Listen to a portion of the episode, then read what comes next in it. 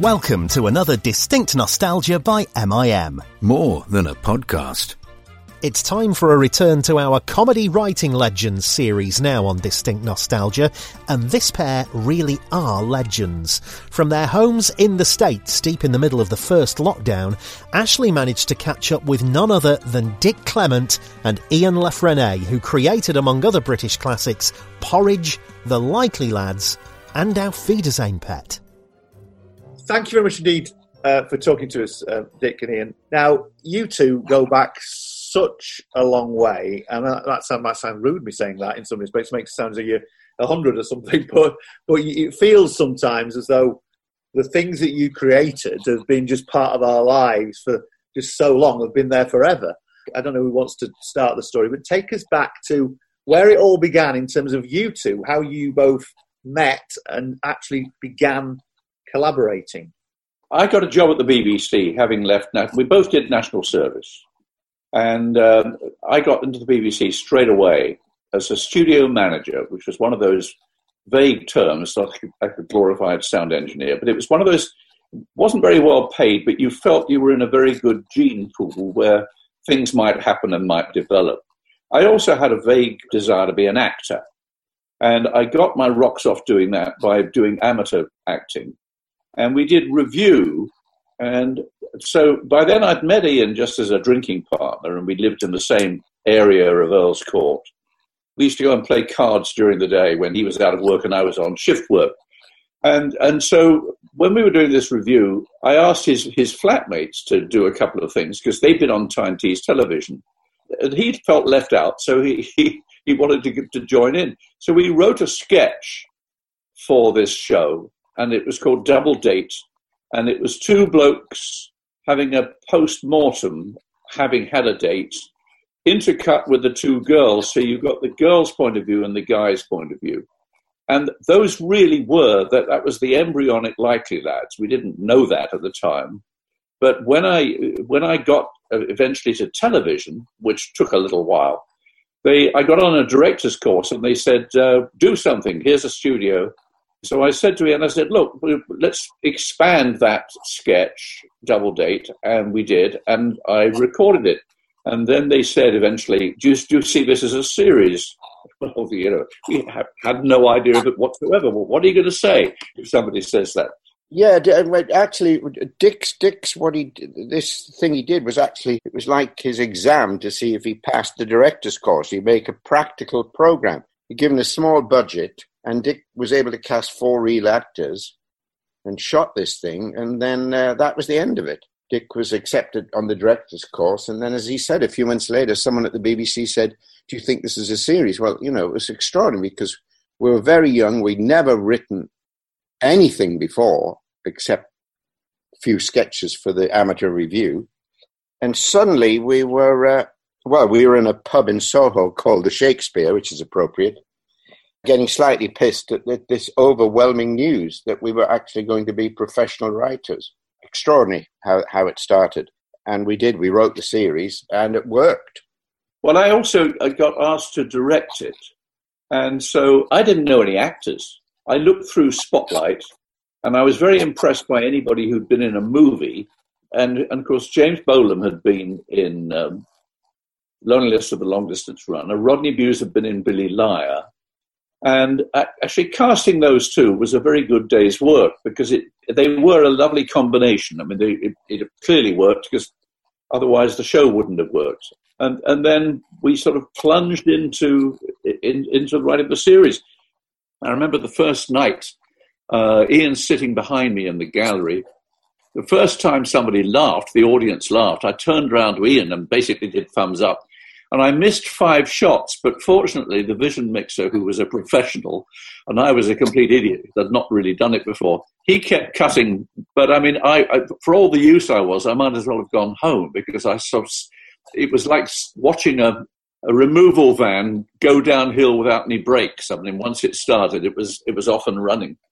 But happily, it worked, and when people did like it, this was only for BBC Two, which had a tiny audience but then uh, they asked us to do a, a, segment for that show called, if you remember it, Christmas Night with the Stars. So we did a little sketch for that. And that went out for about 15 million viewers, as opposed to the 240 that were watching BBC Two at the time. And then they said, oh, this, this was a big hit. We'll, we'll repeat it on BBC One. So then we were launched.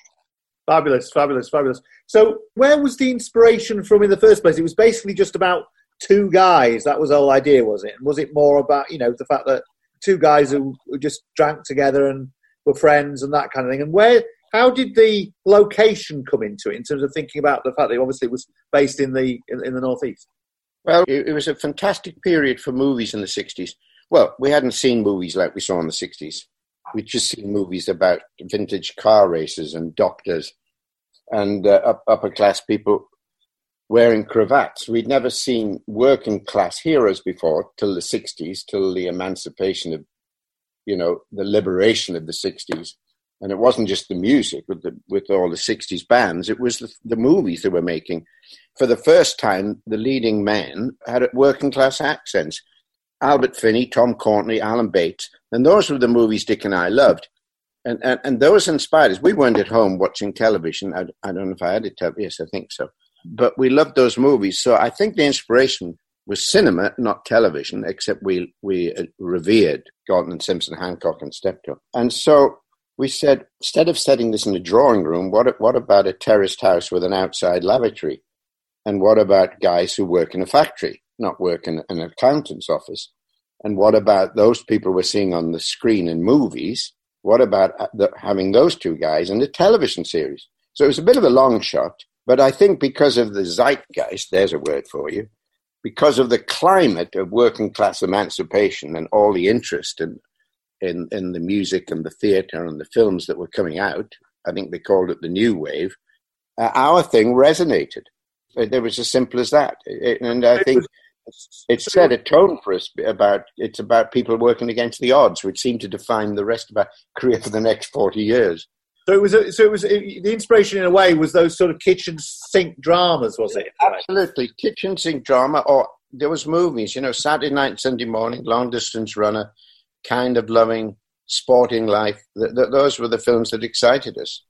And the series was obviously cast with actors, not comedians you know, most of the sitcoms in those days tended to be with comedians. Then the other decision was where do we set it? Well, Ian's from the northeast. I'm from Essex, so undoubtedly he was closer to the grainy movies we're talking about. We couldn't actually say it was Newcastle because there were no Geordie actors at the time. Nobody had ever heard Geordie on television when we started. And so we, we were slightly vague about it. Jimmy's from Sunderland, Rodney is from Bingley in Yorkshire. So we, we sort of hedged our bets. Then when we brought it back, uh, by then there were a few Geordie actors, and, and then we actually came out of the closet and said, yes, it's in Newcastle. And I think the, the, the city now owns it outright. I think there's even a paving stone with the likely lads on it somewhere, or is that Blackpool? I can't remember. But yes, it was that, that was the genesis of it. Uh, and as I say, there were no Geordie actors. So that wasn't an option. Now, in terms of the storylines, obviously it was about you know everyday things, wasn't it? It was about you know um, making ends meet and girls and everything really, and those are the kind of things that guys would would talk about really. Well, yeah, yeah basically three sets. You know, Terry's house, a factory, and a pub.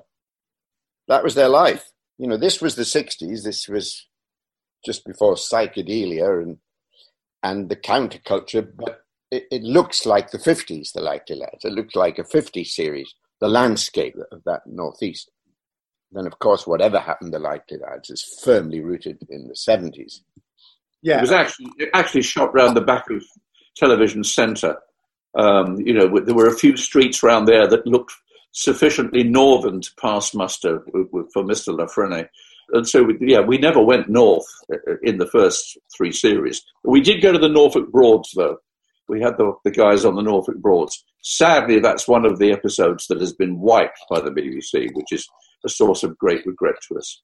So remind us just of some of those early episodes, the ones that stand out for you, the ones you remember doing and being quite proud of. And as you say, I know there's quite a lot of them that have disappeared, haven't they? But tell us what, um, which ones stand out, and which, and which ones made a bit of a, you know, when they eventually ended up on BBC One and could be seen, were the ones that actually made a bit of a stir. We'll be back after a quick break. You still loading them and heating them up with all your single shit you've been dropping. You feel me? Loading them up on. It, it only takes structure. And, and, you know, just paying attention to the climate of the game. Yeah. Know what I mean? So do do your homies uh got a role in your in your little I mean? Yeah, yeah, we all we all artists over here, man. I'm Y'all trying, all rap? Yeah, Oh, I'm trying, I'm trying, I'm Oh, trying, I'm trying to get them on there. Yeah, Damn, Me- me- just- yeah, look, look, look, Y'all look, just look, look, look, look, look, we all artists, man. We go, you feel me? We gonna have this like.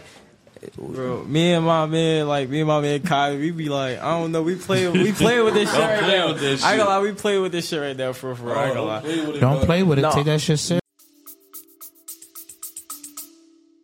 Yeah, the first one isn't very good, and uh, I, I, I, Dick and I like an episode called Rocker.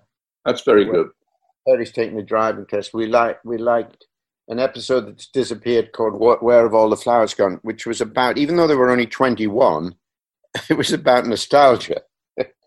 Blind Date was an episode we liked where they were didn't know they were both going out with the same girl, Didn't know it. played by Isabel Black. I think well, I think our favorite episode is the last one. Goodbye to all that, which um, Yeah. But Bob joined Bob- the army. Bob Yeah. joined the army. Terry couldn't stand being without him. He joined. Bob got discharged and left Terry in the army for three years. And it was the perfect end episode when we said, "That's it. We're all going our separate ways. We're all going to see if we can write something that's not the Likely Lads."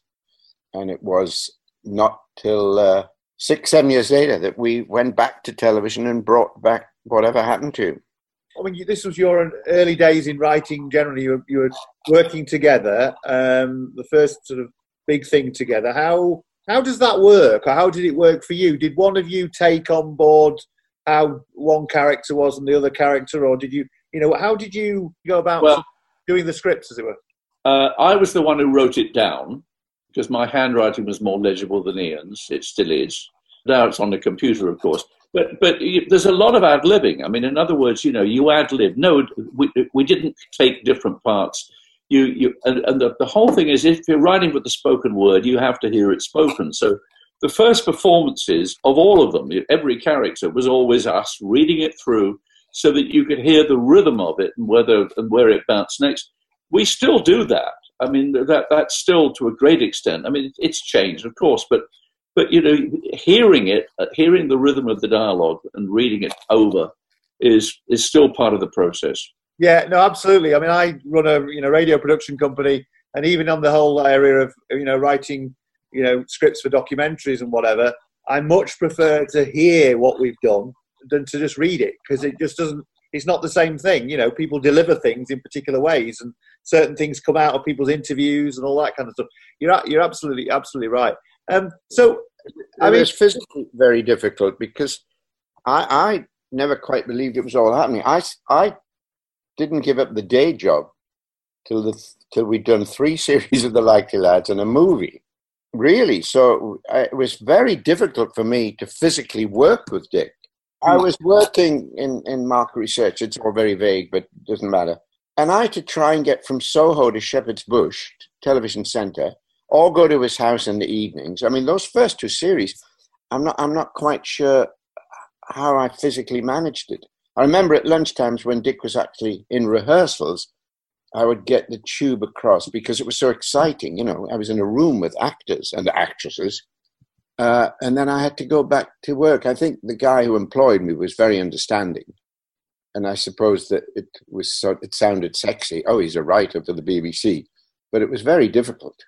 When we when we started writing our first movie, which was for Michael Winner, called The Jokers, he insisted on having us in his office, uh, which was almost opposite Fortnum and Mason. So that was that was nearer where Ian did market research. But by then, I was also directing commercials, and so what would happen would be that um, Ian would pop round to his place, or I would go to a casting session, and Michael Winner would come in and say, "Where's Dick?" or "Where's Ian?" And, and we would always say that the other one had just gone to coffee. But he never saw both of us in the same room at the same time, which was like a running joke. It was a big, posh apartment in Mayfair. He put us in, very lavish, empty. I don't think I found out later, Dick. I don't think I told you this. Years later, that was occupied that flat by the the police when they just started. Oh wow! Stewart Copeland lived in that flat on Green Street. Yes, so I remember the day when I did become a full time writer after three series in a movie. And remember, in those days, you put um, occupation on your passport. And it was enormous pride that I got a new passport and scrubbed out student, which had been there forever, and wrote writer. Fabulous. Big, big moment. so, what was the response like to the likely lads at the time? I mean, how did I mean? It was on BBC Two, as you say, so it was tucked away a bit.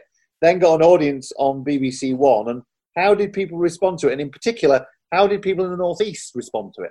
Oh, very well. I remember going up there. I think the people who knew me well were slightly resentful. They basically just thought I'd nicked every conversation I'd ever had with them for the last few years. It was like, oh, well done, Ian. But, you know, it's that Geordie thing. You're not going to say too much well done. It's like, oh, I see you got something on the telly. Oh, I. It was a bit like that, but that's fine. But then later, the Northeast made us national treasures. But the critics made the show. The critics were very good. I think you know the the posh papers, Clive James, the Observer, and Clive James, and the Telegraph, and the Tatler even had a cover with the boys on, because the kind of we were the television representatives of what was going on in cinema and theatre and music. And then I think because of the press reaction, we, we got nominated for a Writers Guild Award. I mean, I grew up. I grew up in the seventies, and we'll talk in a moment about whatever happened to the like lads. But um, I grew up in the seventies, and if I'm being honest, I, I mean, I, I, was from Yorkshire, uh, South Yorkshire. Grew up in Doncaster, and I do remember an episode of yours where they stuck at, a, at Doncaster. Oh, yes, the first episode of Whatever Happened to exactly. Doncaster Station. Exactly. Um, so, um, but but for me, uh, growing up in the in the early to mid seventies, my lasting image of the northeast of anybody in the northeast was the likely lads.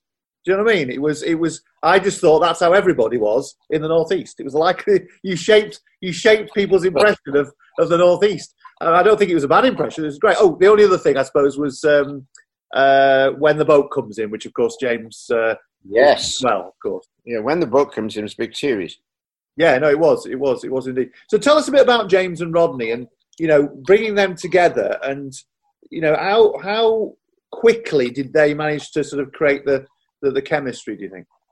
Oh, very quickly. I, I, I mean, it ju- it just worked. You know, Jimmy's a very serious actor, and, and he he always said he trusted the text. I was very impressed that our, our work was re- referred to as having a text because I thought it was only Shakespeare that had a text, you know. So that was a very posh word. But in other words, he did, you know, he, he respected what was on the page and tried to portray it. I, when I directed the first series, I mean, if, if anybody came up with something better, uh, or, or if, if, if we hit a wrong note and they said I wouldn't say that, and you know, I was totally open to to hearing alternatives the same as when I directed movies. I mean, if anybody came up with a better idea, I thought that's that's fine. It's in. I'll still get the credit at the end of the day if there is any to be had. Um, so I never never minded people making suggestions, but they were they were Uh, they were a very good team. Actually, they really were. Uh, I'll talk a bit about you know why we brought them back. We both had the same thought over over a, over separate holidays in the summer. You know, and we came back and said, you know, we should have another look at that and I'll tell you what it was.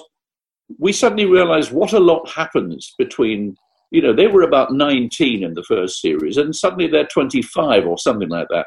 Well, that's when everything happens. You know, you get married or you don't get married, and, and you, or you, you change your job, you get promotion. It's an enormous amount. And what we discovered very early on, uh, I think as Ian touched on it earlier, was that you don't have to be very old to be nostalgic you know you can you can be 13 and remember how much easier life was when you were eight that was one of the first things we observed you know and and so obviously that, that was a vein that we we attacked but then of course the, uh, the core idea of bob being about to get married and then terry revealing that he had been married been there done that that was a fantastically rich vein plus all the changes that were happening in Britain at the time. Yeah, no, no, absolutely. And you're right about nostalgia. I mean, I think some people are not often nostalgic for things that they that went before they were born. Sometimes, you know, people often, people often talk about things. You think you weren't even born. How are you talking about? But no, I, I agree with you that that was that was the great thing about that series. I, I I loved it for that reason. But before we go on and talk about whatever happened to the to the to the likely lads in that first series, obviously there was Rodney and James, but Sheila Fearn was also in that, wasn't she? Is that right? Oh, She yes. the first series. Yeah. Tell us a little bit about her because she's somebody who, sadly, obviously she did George and Mildred and things as well, but she's sort of she's disappeared in a way. We've not seen her for, for years and years and years. What was she like as a as, a, as an actor, and how did you decide on on, on Sheila? I can't remember why we chose her, but, but I mean, it, it, again, it worked. Uh, the relationship between her character, Audrey, and Terry gave us another note. She she was lovely, Sheila. She had a Scottish boyfriend. Time has been, but then Sheila, between series one and series two, she was in Hard Day's Night, which impressed us no end. So by the time she came back, we were bombarding her questions about John Lennon. She always sighed when we mentioned his name. She then went on to have a great career, Sheila. I thought she she's still working, isn't she, Sheila? She retired quite a long time ago from acting. Oh, she did retire. Yeah. Yeah, she was a great friend of Yootha Joyce. Yeah, but she was good casting. She was really authentic. She looked like a working class girl, and she was a hairdresser in the series, and she had that kind of 60s beehive haircut. So bringing so bringing it back then, this was a new, obviously 1973, wasn't it? You brought it back, is that right? Yes. Yeah. Great. Yeah, as Dick said, we both had the same idea at the same moment on separate holidays. I wonder what happened to those two. Rodney loved the idea. Well, I was actually had been on holiday with Rodney at the time. Jimmy said, "Oh no, no, it's done. We've done it. Done that. You know, there's no reason to go back." I mean, I I don't think in those days the word sequel was ever mentioned. Sequel, prequel, God. So Dick and I took Jimmy to a, a restaurant on the King's Road in Chelsea, which was the kind of cool place at the time. Very long lunch, wasn't it, Dick? Yeah, Probably three bottles of Valpolicella, two rounds of that horrible drink, Sambuca. but we started to make him laugh, didn't we? I mean, and, and then and then Jimmy was in. It, we made him laugh at, at the core idea of Bob getting married and him having been married. And that, that was the thing. It's, again, the text. He liked the sound of the text. So that's, that's why we did it. Fa- Fabulous, fabulous, and it's uh, you know again we're talking about the, the chats they have, the fact that they're they're anchoring after the, the old days. You know they're going into this new mode of life, married life, which you know with all its boringness it can be if you're not careful, and all its sort of very you know uh, you've got that whole thing, haven't you, of of, of Bob sort of in, in a way becoming sort of lower lower middle class as it were or whatever, and and and and, and he, Oh yes, you know, He the was- other one's still still working class. So you've got all that tension as well, haven't you? Yes. Well, Jimmy's working class attitude sort of was exaggerated in some way because that was his only alibi, being left behind. Do you know what I mean? Not being party, as he, he used to moan, I missed the 60s, and he missed the early part of the 70s. But the nostalgia element was very strong. Every time they passed a pub, because, you know, there was a major redevelopment in the 70s in the Northeast and, and most big cities. So every time they saw a pub being threatened with being knocked down, they would go into all sorts of nostalgic memories. I remember Terry had a line when he said, "Is the go-" you know there was a famous rock club called the Go Go where the Animals first played and the Stones played there."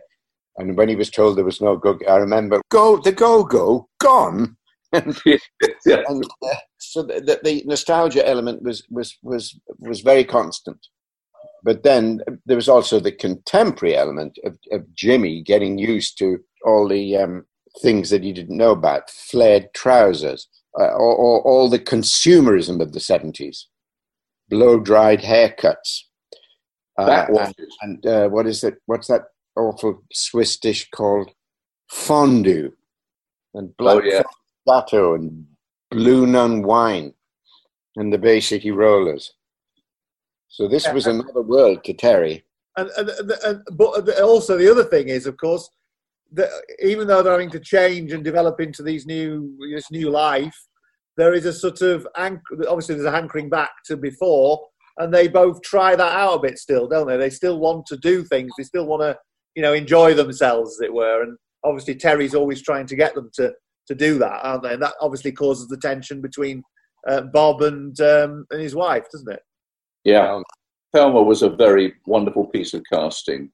Uh, Brigit Forsyth was a marvelous foil. I mean, she was she got so many laughs with with her reactions, and uh, oh, it's not Terry's fault entirely. You know, she would she would do those lovely pauses. You know, to me where. You, and we suddenly realized, I remember halfway through the second series, that we had never given Terry and Thelma a scene together.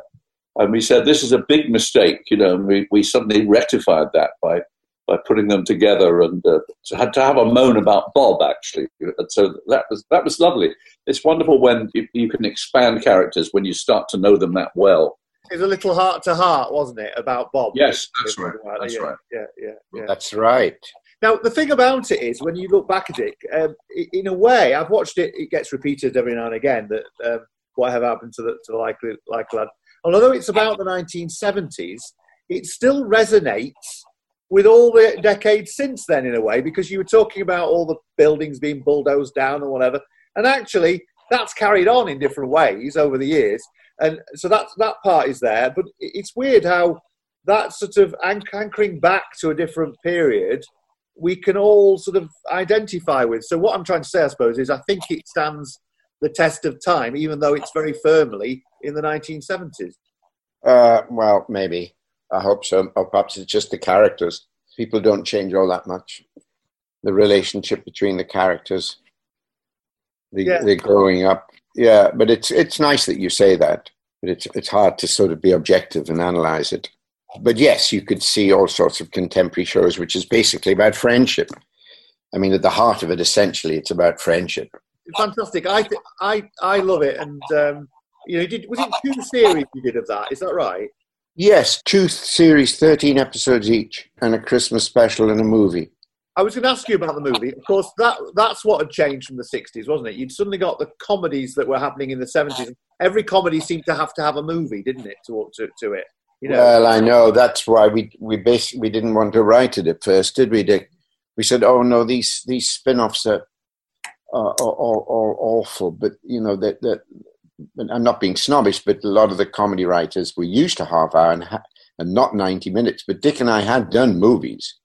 By the time we'd done the Like Lads movie, we'd written about five or six, so we knew how to make it look like a movie, feel structurally, narratively like a movie. It, it's still a spin-off movie, uh, but but it probably had a bit more production values than the average one.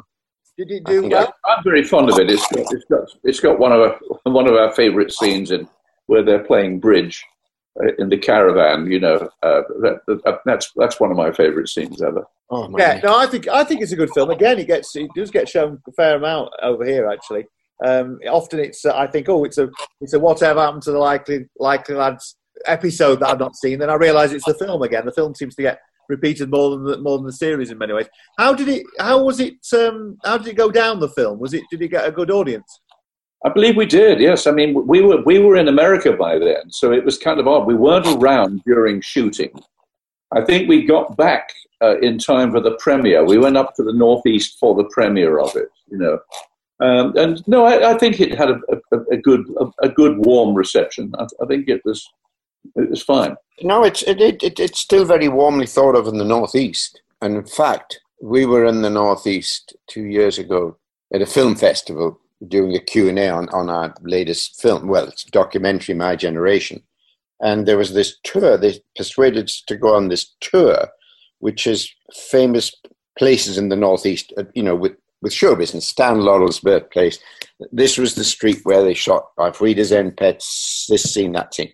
With the like lads, most of them, all the locations have gone, except this house, which was the boarding house from the movie. And we met the guy, and he has tourists there all the time, taking photographs of his house. So the film was uh, it, it, it is it's very affectionately thought of in the north. The thing I always remember is that lasting image in the in the series of uh, of the kids playing on the wall. Uh, I presume that wall will have disappeared by now. I'm sure. Every you know the the the credit sequence of whatever happened to the Light Lads, which is quite cinematic, um, with Bob and Terry in different locations. I did a, a documentary where I went round all the locations. Only the Tyne Bridge remains hmm. of all those shots. Nothing else is there. Amazing, amazing. Did what was the response to the series, the, the second series, then? whatever happened to the Likely Lads? Was that you know did did you get a really good response to that when it came back in the in the seventies? Yes, It was very, very good. I, I think Yeah, again, big, big one of our champions was Clive James. Clive James always gave us great reviews, and, and he was the one who coined the phrase "the dreaded Thelma," wasn't he, Clive James? But but I, he he just seemed to get it. Again, you see, we were lucky in this respect. There weren't fifty-five channels then. You know, you you. You, you, there was BBC One, BBC Two, and ITV, so you could really make a big impact with the series where you know you could you could hear people talking about it the next day, and that doesn't happen anymore now. This is before people recorded everything and and saw it when they felt like it.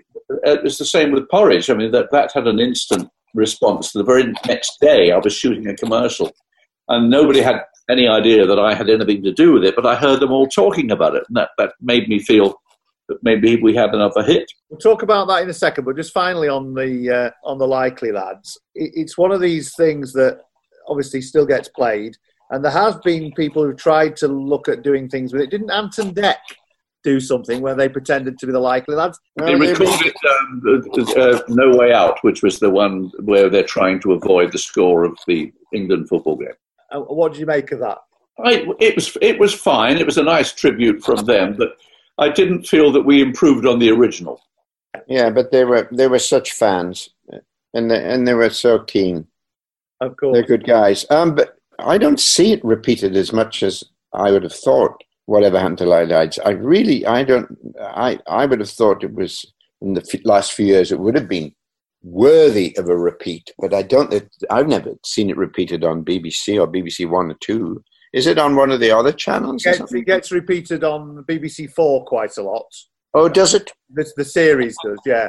And then Ah. occasionally you, you'll see the um, the film on some of these satellite channels and things will, will get repeated. Yeah, yeah, yes, sure. And I think the Christmas special sometimes pops up on on the Christmas programming. You know. Yeah, exactly. What do you make of having to do Christmas specials? Because everyone had to do a Christmas special back in the day, didn't they? Were they? Was that a chore for you doing a Christmas special? Or did you? No, no, it was fun. It was quite. It was quite good writing that extra fifteen minutes. Uh, the, the Likely Lads Christmas special, I think, is, a, is Duncan Wood loved it. He was head of comedy at the time. He thought it was. He, he sent us a glowing memo saying he thought it was one of the finest things on British television. It's pretty funny. It's, I must admit, I'd love to see it again. Actually, I haven't seen it for a while. And Ashley's comedy writing legends conversation with Dick Clement and Ian La Frenais will continue on Distinct Nostalgia in a few minutes. As well as amazing interviews just like the one you're listening to now, the Distinct Nostalgia podcast is also home to an epic radio quiz, Oh, I've never heard of it. where listeners just like you go head to head on their favourite TV shows and films and put their general knowledge to the test. There's a bonus point if you can sing the theme tune, but I know you're not going to, are you? Skippy, Skippy, Skippy the bush kangaroo is all I can remember of that. Yeah, well, that yeah, that earns you a point. Yeah, I'll go for that. A brand new season of the Distinct Nostalgia Mind of the Month quiz is almost here, and it needs you. Prisoner cell block. Cell block B. Prisoner cell block H. Simply pick your favourite TV show or film and get in touch at distinctnostalgia.com or by messaging us on Twitter. Have a go at three British films. Just have a guess. Oh, whistle down the wind, carry on up the Khyber. Um, no, this is rubbish. I'm sorry. No, I don't know. They're, they're not bad attempts, actually. And the two leading minds from across the month compete head to head in the final for a coveted Distinct Nostalgia mug. It's almost like a trophy. The Distinct Nostalgia Mind of the Month quiz. Got there in the end. Oh, it's amazing. They always are. Distinct drama. Fresh and original. Coming to Distinct Nostalgia this Christmas, a trilogy of comedy dramas by Carl Chetty, starting with Soft Centres, When I think of how I've wasted my life here, starring Sir Derek Jacobi as Frankie. placing handmade soft centres and nut clusters into poncy dwarf coffins is hardly an achievement. and Joanna Lumley as Millicent. Oh, Frankie's well past this game. He's been here, whew, 30 odd years. He'll be carried out in a box. it's probably a gold chocky box with red bows and ribbons. And the story continues in Hard Centres, Well, I'm supposed to be retired, you know, but I'm back in the basement in my own little chocky grotto. starring Sir Derek Jacobi as Frankie and Imelda Staunton as Millicent. Hey, I like your new hat, sis. I'll slap you in a minute, you cheeky runt. You know it is my hat, it's my hair. Sebastian just done it. Incidentally, Yes, and what's that dirty look for? your senorita's gone, but not forgotten. My senorita. What did you do to her? Show her your erogenous zone? And we conclude with Dark Centres, starring Sir Derek Jacobi as Frankie and June Brown as Millicent. Is there something going on between you two? Shan't to be a fine thing, but I'm working on it. Helen Lederer as Mrs. Hamilton. so he's given someone a box of hard centres instead of soft centres. So what? That's what dentists are for. And Christopher Ryan as Mr. Hamilton. Things are already at half cock. My tinnitus is getting worse, plus I can't sprint for a taxi anymore without wheezing and drawing on my inhaler. So that's Soft Centres, Hard Centres, and Dark Centres by Carl Chetty. Available this Christmas only on Distinct Nostalgia, wherever you get your podcasts.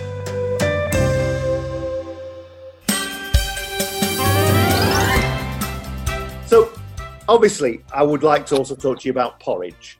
Now, for me, Porridge is a masterpiece. I just love the dialogue between um, Ronnie Barker and Richard Beckinsale, and I love the fact that you know you care so much about these characters, even though they're you know they're, they're supposed to be criminals. I know they're petty criminals generally in a way, but you you know you care about them so much, and that that it's that the fact that you you managed to get the sort of tragedy in there that you know Porridge is not it's not laugh a minute, i.e., you're constantly laughing because you identify with the characters in a way and their lots, as it were, in a more in a dramatic way. So tell us a bit about that. How did you set about about doing that? After obviously you've done films and things, you've done the Likely Lads, but where did that inspiration come from to do Porridge? Well, I, I think we went round three prisons. When we finished going around those prisons, we looked at each other and said, they're so depressing. I mean, they are depressing places. And we said, how the hell are we going to make this funny? I mean, we, we really, it, it, it, there was a moment of real doubt. And then we sort of said, well, Ronnie Barker will be coming around the corner, and Ronnie Barker is somebody with, you know, who makes you smile before he's said a, said a word. Um, it- it- there are certain people like that, and it's a wonderful quality. So that was very reassuring. And we, we had done the pilot, which was from a series called Seven of One, which was Prisoner and Escort. So we'd met Barraclough and we'd met Mackay, and that was a, was a wonderful dynamic there. But at the same time, we all, we said to ourselves, look, we, we, we can't just write Bilko in prison. You know, we can't. We love Bilko, by the way. That was Ronnie's original idea. Was a wheeler dealer. He he thought of doing a series in prison, but we said no, we can't write that. We had to acknowledge the fact that prison is not a great place to be, um, and and obviously that that came out in in Richard Beckinsale's Godber, who you know confessed in that very early episode we did a night in, an evening in, where you know he confessed that he was really ha- having a tough time dealing with it, and then you that established that Fletcher became his sort of mentor uh, to to help him through it. You know, a sort of father figure, although he would never have admitted that. So it, it was just that we always felt that everything we've we've done has to have some sort of basis in reality. We had to tone the language down, you know, so we we sort of made naff off. Uh, we didn't invent naff off. I think Keith Waterhouse has it in Billy Liar, but we thought that was a good way of conveying what we what everybody meant um, without actually saying it. But we just wanted it to, to feel real. But we never met Ronnie. He did a series called Seven of One, where he half our comedies playing a different character in each one. And we wrote two. One was Prisoner and Escort, one was one about a Welsh gambling crazy family. The idea, of course, was to look for spin offs. Well, we, we, we talked with Ronnie should it be the Welsh one? Should it be Porridge? And we, the three of us all decided let's pick the riskier one, Porridge. I think Open All Hours also came from Seven of One. Yeah. So it was a, it was a mutual decision uh, when we first met Ronnie to go to go with Porridge. As Dick said, we'd already established three great characters in it, you know, Fletcher and uh, Barraclough and Mackay. and and the director Sid Lotterby, uh, who was going to stay with it. Uh, and and as Dick said, that's when that's what led to the visits around the prisons and, and the doubt and depression. But then we met an ex-con who was offering his services as a technical advisor. We had a drink with him in some dubious basement pub at club in Richmond, and then he came up with a line that changed everything for us. It gave us a point of view. He said, "Prison's all about little victories, getting an extra sausage in the chow line." Or getting an extra blanket or stealing a packet of cigarettes. Little victories, and that that informed the series and Fletcher's character and the way he survived prison for Dick and I. Yeah, no, it's just the thread all the way through, isn't it?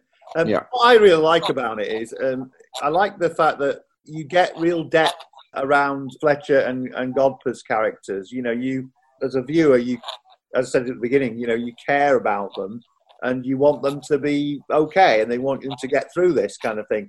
And there's emotion there, there's tension. Obviously, it often ends in a bit of comedy and light relief at the end, but it goes deeper, and I think that's really good uh, to have comedy that does that. Because my problem with a lot of comedy today is you don't get any of that depth anymore, you know. And I, I think it's really good that you do that. So just tell us a bit about that and how you shaped their sort of backstories, as it were. You know, um, Godber's backstory and Fletcher's. Well, the whole process was organic.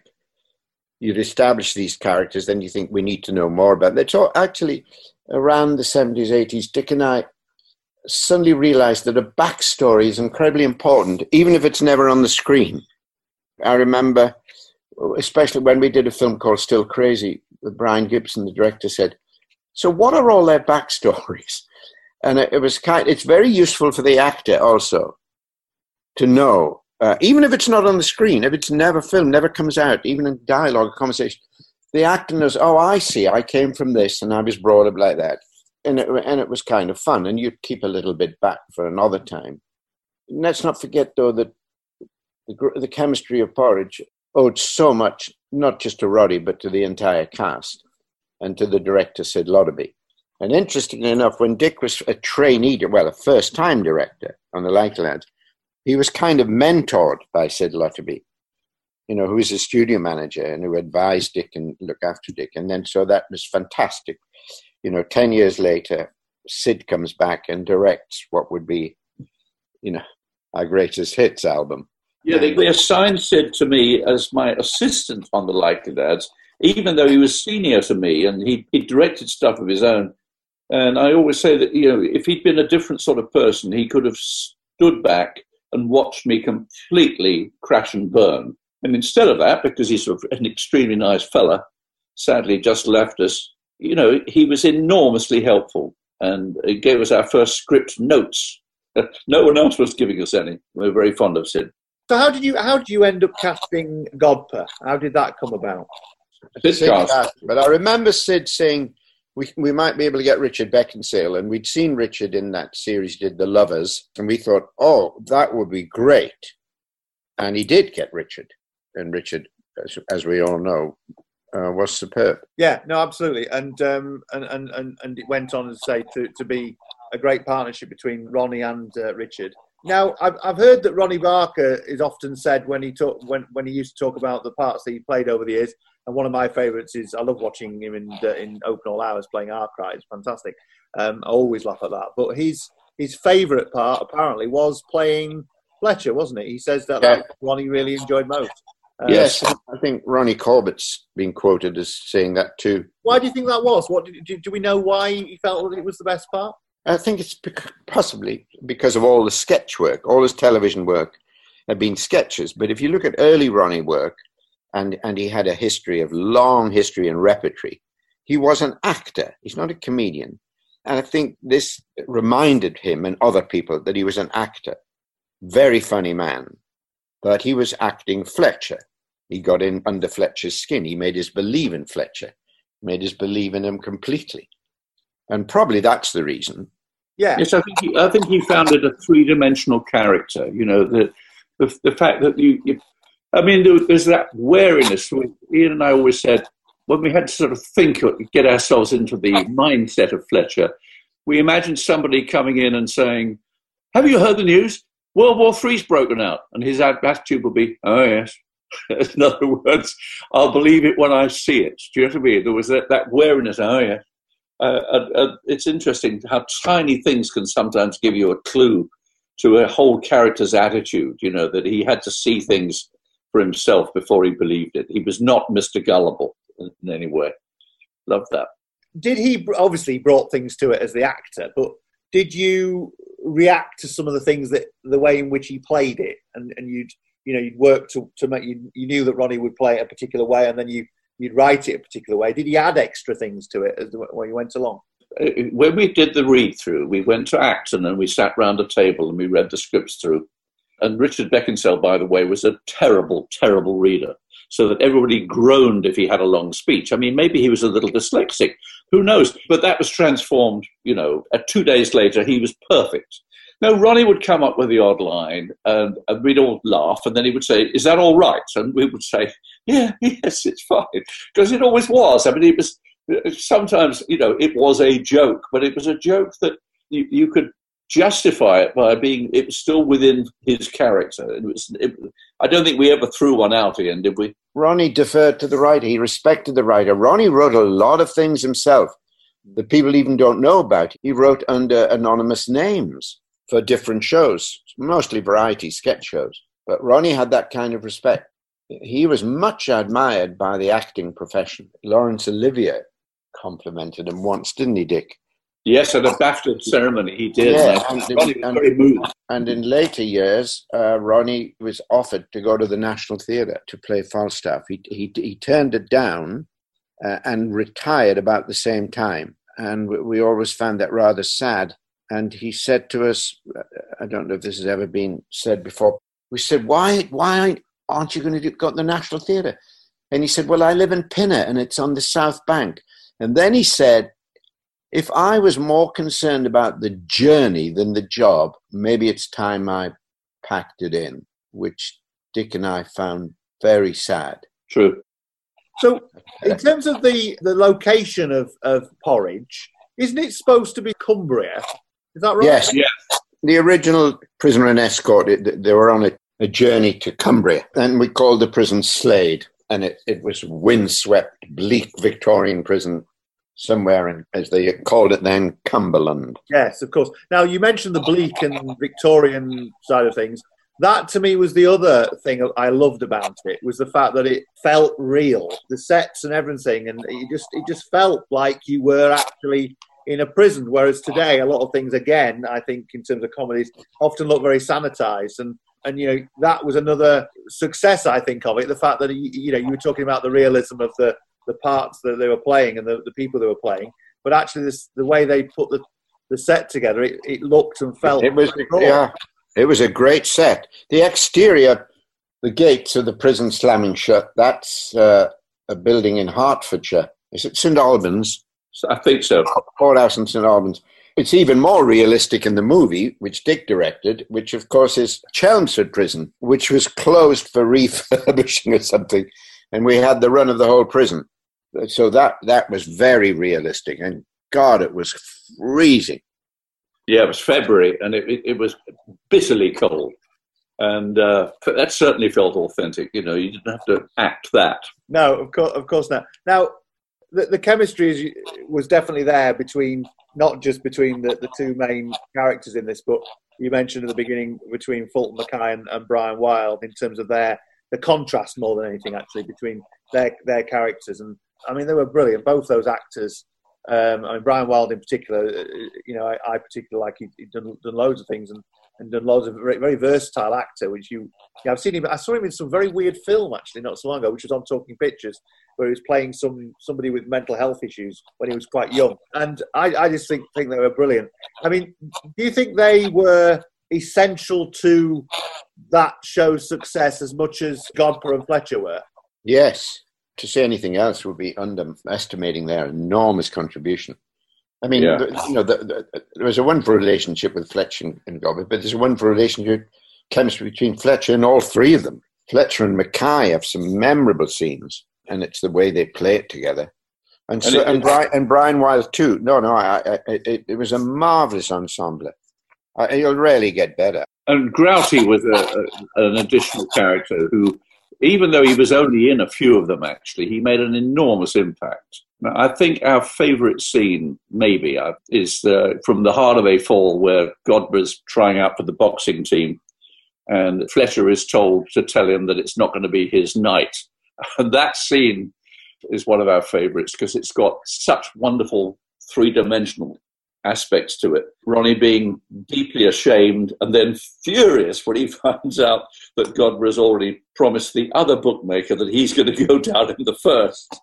Uh, so that's my favourite scene. Peter Vaughan played Grouty, wonderful actor. I mean, God, I mean, what a career! He was even, in, you know, he went right through the Game of Thrones. He was in a Lovejoy episode for us too, so we worked with him twice. Fantastic man.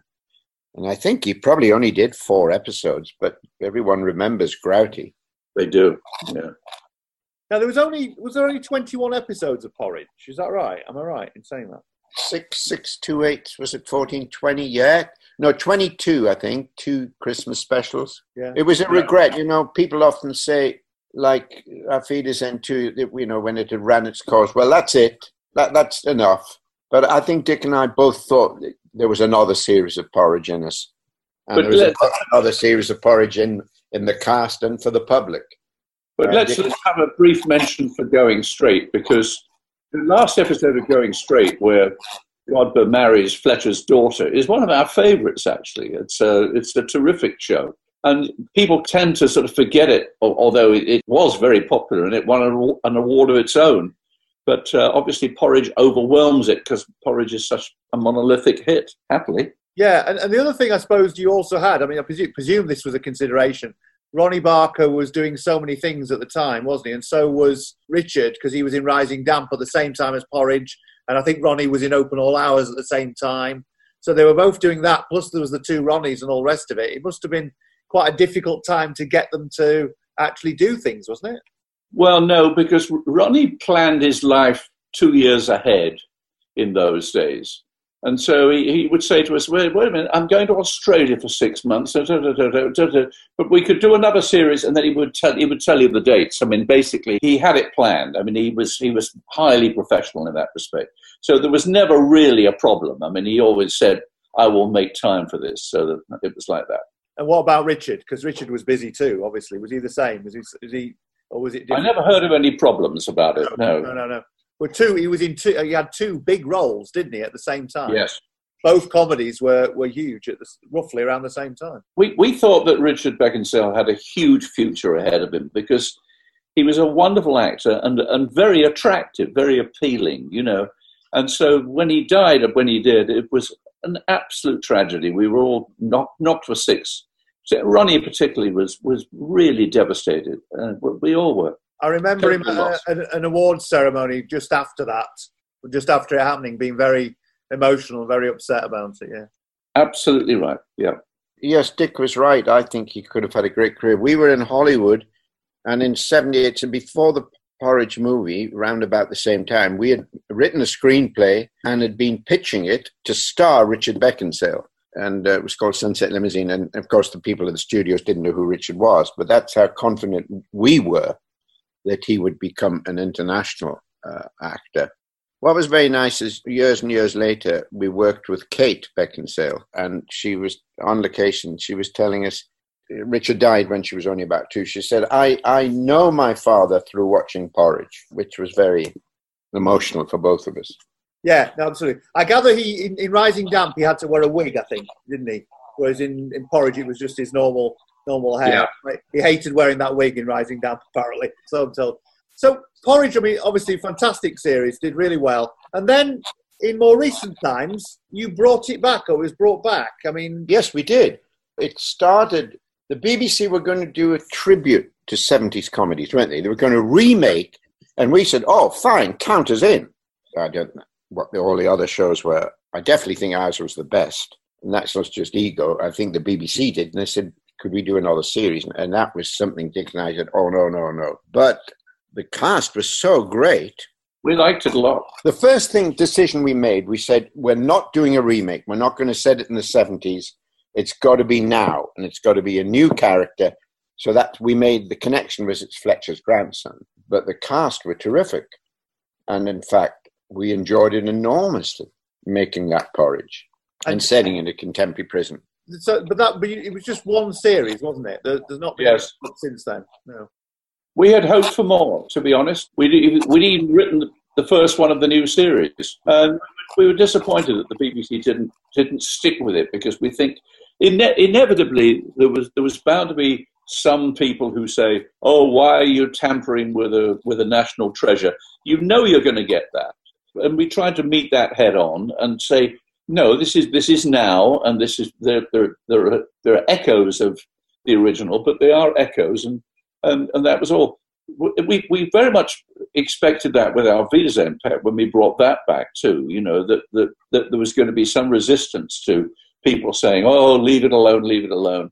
But I think we I think we overcame that as well because we were we were very fond of the uh, of the revival of, of Auf Wiedersehen. My only criticism of the of the of the remake of Porridge, if I'm being honest, is is that what I was saying earlier on about the the, the sets and everything. Whereas whereas the original Porridge felt real in the sense of you were in a prison and it was dark and dingy. And I know prisons have changed since then. It just felt a little bit too colourful for me. That was the only thing that I didn't Yeah. like. The script I thought was fine, and you know all all the actors were brilliant, but it was just that element of it. And to be honest, it's happened the same with they brought back Open All Hours, called it calling it still Open All Hours now. And again, everything's very colourful and bright, and it all feels a little bit too. You know, I grew up in Doncaster where Open All Hours was made, and it's still not that bright, if you know what I mean. So that was my that's my only sort of criticism, but that's obviously a, the way things are made today. Yeah, we both th- thought Kevin Bishop uh, was great, and the whole cast. I think they, they, they wanted to reproduce a classic too much. In my opinion, I would not have done it with a studio audience and those sets. I would have done it as a single camera comedy, which you know is much more in line with all comedies now. As we set it now, why why reproduce an, an audience that looked like it was from the seventies or eighties? You know, so that studio audience and those sets, you're absolutely right. It should have been a single camera show. I agree. That's good. We're all in agreement. We're all in agreement. And Ashley's comedy writing legends conversation with Dick Clement and Ian La Frenais will continue in a few minutes. If nobody was told what you were meant to do, if there weren't any rules, we would be living in a totally different format. A brand new podcast featuring rarely heard voices from across the UK and around the world. Bisexuality is not really understood because people have biphobic tendencies. And the second you mention bisexual, just their ears pick up. Contemporary conversations around bisexuality. Oh, well, you, you're still confused, right? No, I'm not confused. We are questioned so much more than people when they come out as straight or gay. It's intense pressure of like, am I sure? You're literally like monitoring yourself. Every episode will include a very personal story as we try to paint a real picture of bisexual Britain. This is Bisexual Brunch. Available now wherever you get your podcasts. If you're a Blue Peter fan, you'll enjoy something special we've got coming soon. Tim Vincent is going in search of Valerie Singleton, and he'll be meeting one or two others along the way. Hi, Peter. It's Tim Vincent. How are you? Oh, hi, Tim. How are you? Nice to hear from you. I'm not too bad. I tell you why I'm ringing up. I'm trying to get hold of Valerie's number by any chance. What, Singleton? Yes. Hmm. I'm not sure I've got it now. I've got an address somewhere. Well, I'm tempted to ask, why do you want Val's phone number, Tim? I'll only pass it on to you if you divulge why you want it. Tim Vincent, as I breathe. What are you calling me for? What do you want? Hello? Ti Tim? Tim Tim Vincent. Tim Vincent. Oh, Carl. It's Tim. Just it's about 20 minutes or something. I'm, I'm No, no, I'm busy. Tim Vincent from Blue Peter. Listen out for In Search of Valerie Singleton with Tim Vincent very soon on Distinct Nostalgia.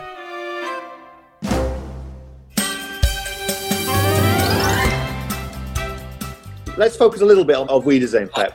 Um, again, back in the back in the northeast, iconic characters, very much set in the in the 1980s. Where did the inspiration come from that? And of course, on this particular moment, you were you were working with the other side, weren't you? Working with uh, was it Central Television at this point? I think, I remember right. Yes. Well, we had a meeting in this town, Los Angeles, with Franc Roddam, who and Franc Roddam came to us with this idea over lunch, and he said that he had a, a mate who had been living the, the life. He couldn't find any work in Britain, and he'd gone to Germany to, uh, to work as a bricklayer. And the moment he said this, we thought this was a fantastic idea for a series. You know, to put a bunch of people. It was real, and in fact, we met the guy. He was called Mick, and he had been living this life. And so he was a, a, built-in technical advisor to tell us, you know, the way things worked, etc., etc. But we just loved the core idea of a bunch of blokes going to Germany to rebuild the towns that their dads and brothers and uncles had bombed in the first place.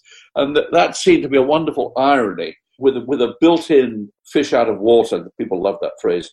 Uh, situation, and, and then we had to create the characters, and so we built from three Geordies, and then we added Barry and, and Wayne and Bomber and all the others, and it was it just worked to our great surprise. Yeah, I love Dan Feeders in bed. I think it was great writing a drama. It became my favorite length. Suddenly, writing drama length instead of comedy, and uh, it was commissioned by Margaret Matheson, a woman head of drama, uh, in, a, in, in a series that virtually had no women in it at all. It went out, and we were here. We didn't expect it to be a big success. And I think if it had been today, uh, after the audience, after the first six, seven episodes, they might have cancelled it, canned it. But they stuck with it, and the audience grew and grew, and it became a very popular show. And there was a lot of comedy in it, though, wasn't there? Because oh, there's a lot of comedy in it. The first series was the best because it was the most authentic. The second series, it was a bit more contrived, trying finding a way to get them all together. We resisted bringing it back in 2002, 2001 because we thought we'll get the same. Oh, why can't they leave alone? Have they got nothing else to do? Uh, but then we went to London. We had lunch with the original cast and realized how much they loved working with each other, how much mutual respect and affection there was. And uh, by the end of lunch, which obviously included Franc and Martin McKeand, who had produced, by the end of lunch, we said, Oh, yeah, we've got to do this. We've got to do this. Franc and Jimmy Nail had had this outrageous idea of the transporter bridge going to America. That appealed. So, in fact, we think that series and the next series in Cuba are excellent.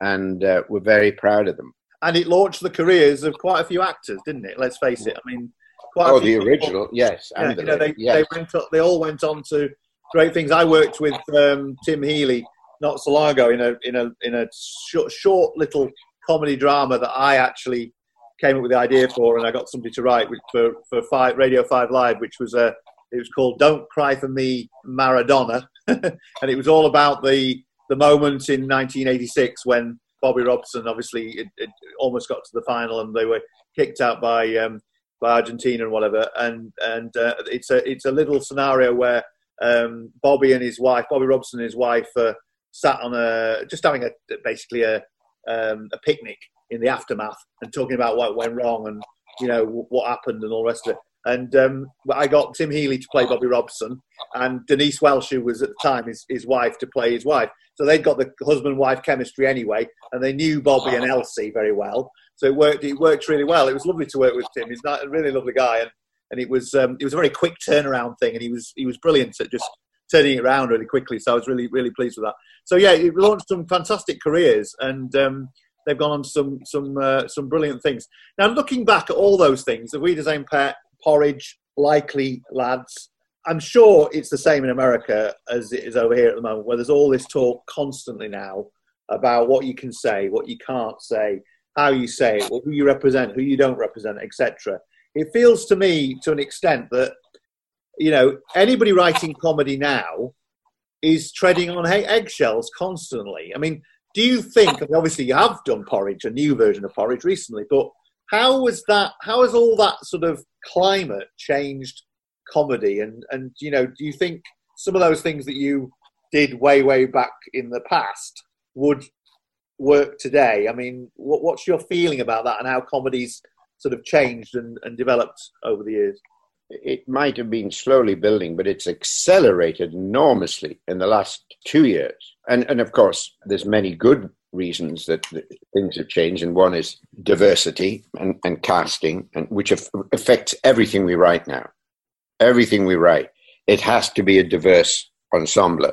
We haven't ourselves been affected by it because we haven't been in production with anything in the UK, which would have where where we'd feel you know the impact of it or senses.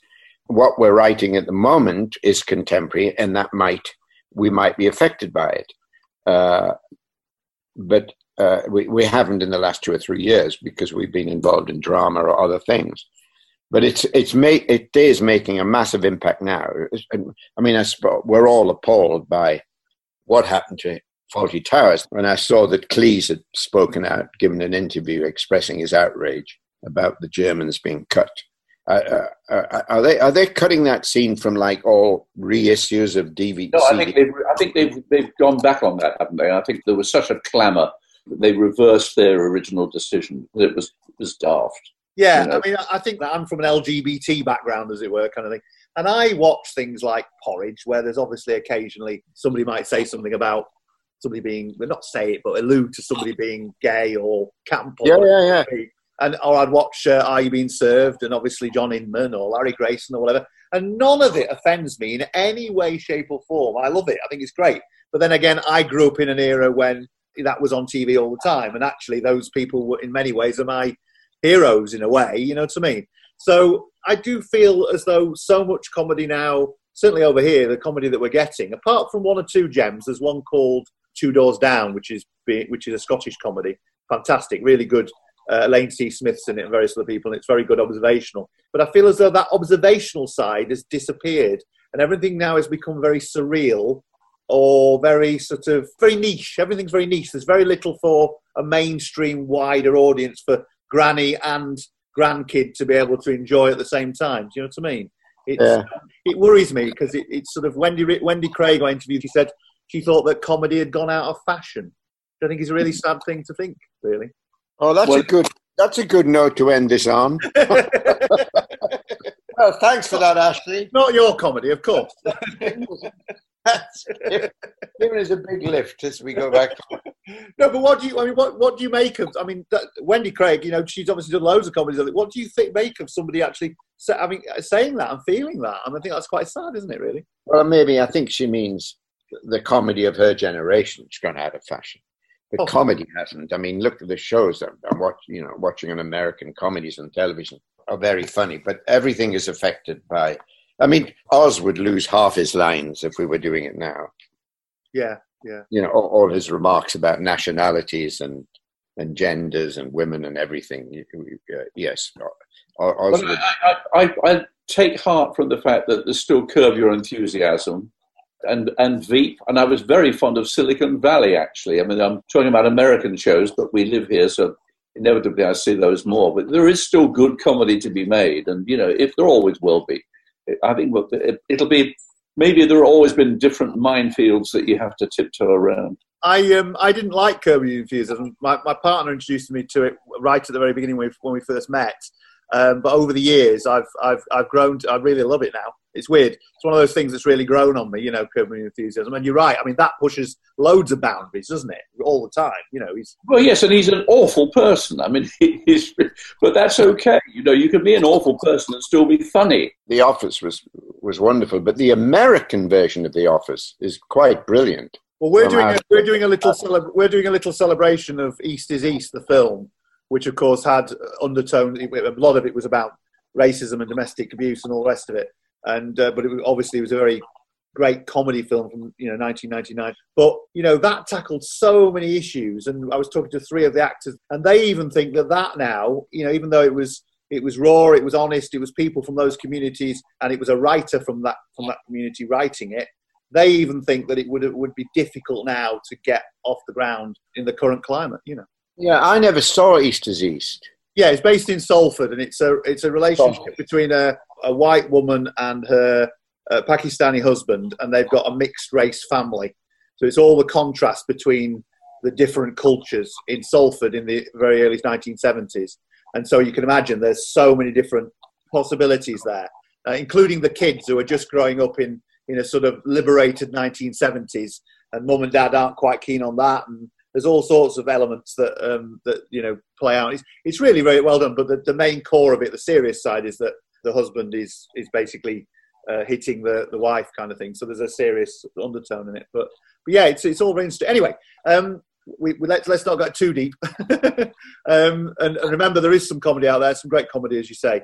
Um, looking back then at your careers, and it's great that you're, you're, still you're still working, still doing stuff. You know, as I said at the very beginning, it feels like you've been around forever. When you look back, both of you, and you've been working together for such a long time, and that's brilliant to keep up that have kept up that partnership. What would you say was your proudest moment? Would you say? Oh gosh, the, the funny thing is completely off the wall. The, I think the most fun we had was when we were doing Billy, the musical, with Michael Crawford, and and other things were going on at the time. Porridge was happening at the time, and you, you know that was a fantastic time for us. You know where everything went right. And the fact that we had a musical on at Drury Lane, no less, you know, was. Uh, we've been trying to revive it ever since, by the way, and we've never been able to do it.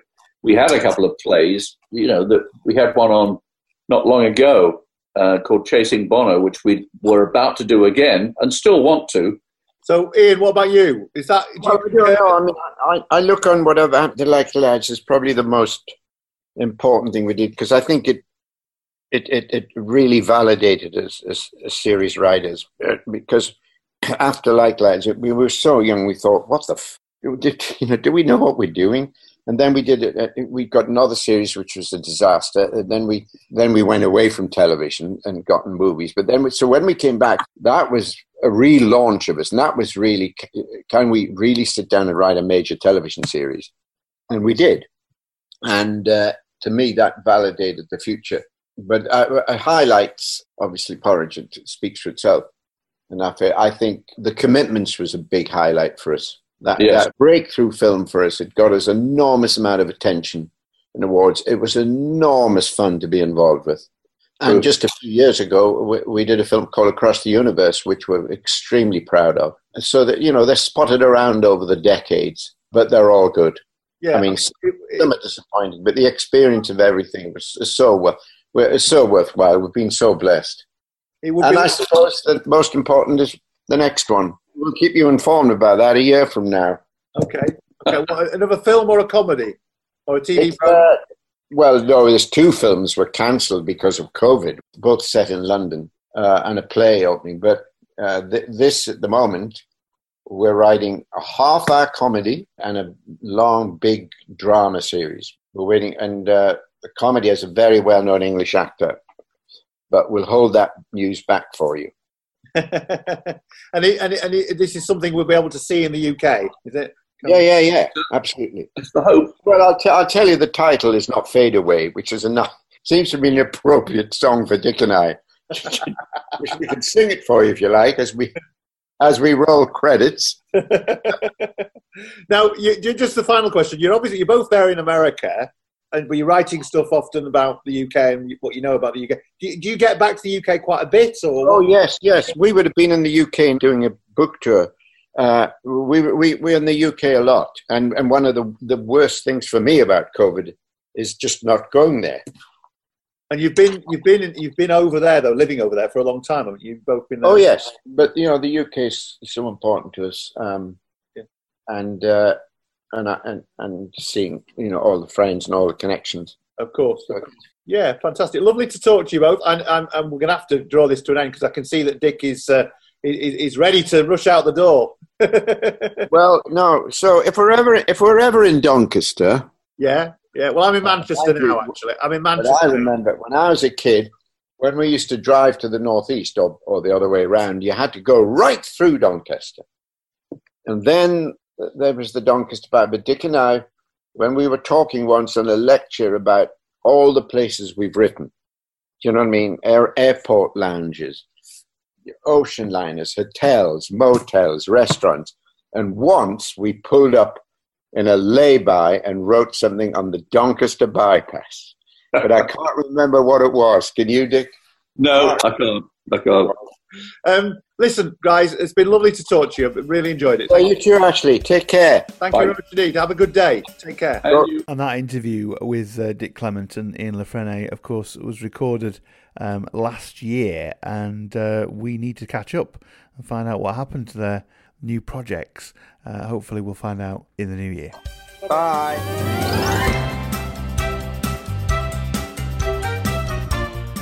Dick Clement and Ian La Frenais in our latest Comedy Writing Legends episode, and we've much more to come in the new year, including a chat with Brian Cooke, who created shows like George and Mildred, Robin's Nest, and Man About the House. And don't forget you can hear more comedy writing legend interviews, plus dozens of conversations with some of our favourite comedy actors on Distinct Nostalgia. There's 200 hours of entertainment. Find a story to suit you by trawling through our feed wherever you get your podcasts. Distinct Nostalgia is produced by MIM, and if you like what we do, then please consider supporting us on Patreon. Every penny helps us to make even more amazing content just for you. Go to distinctnostalgia.com and click on the donate button. Thank you. Distinct Nostalgia. More than a podcast.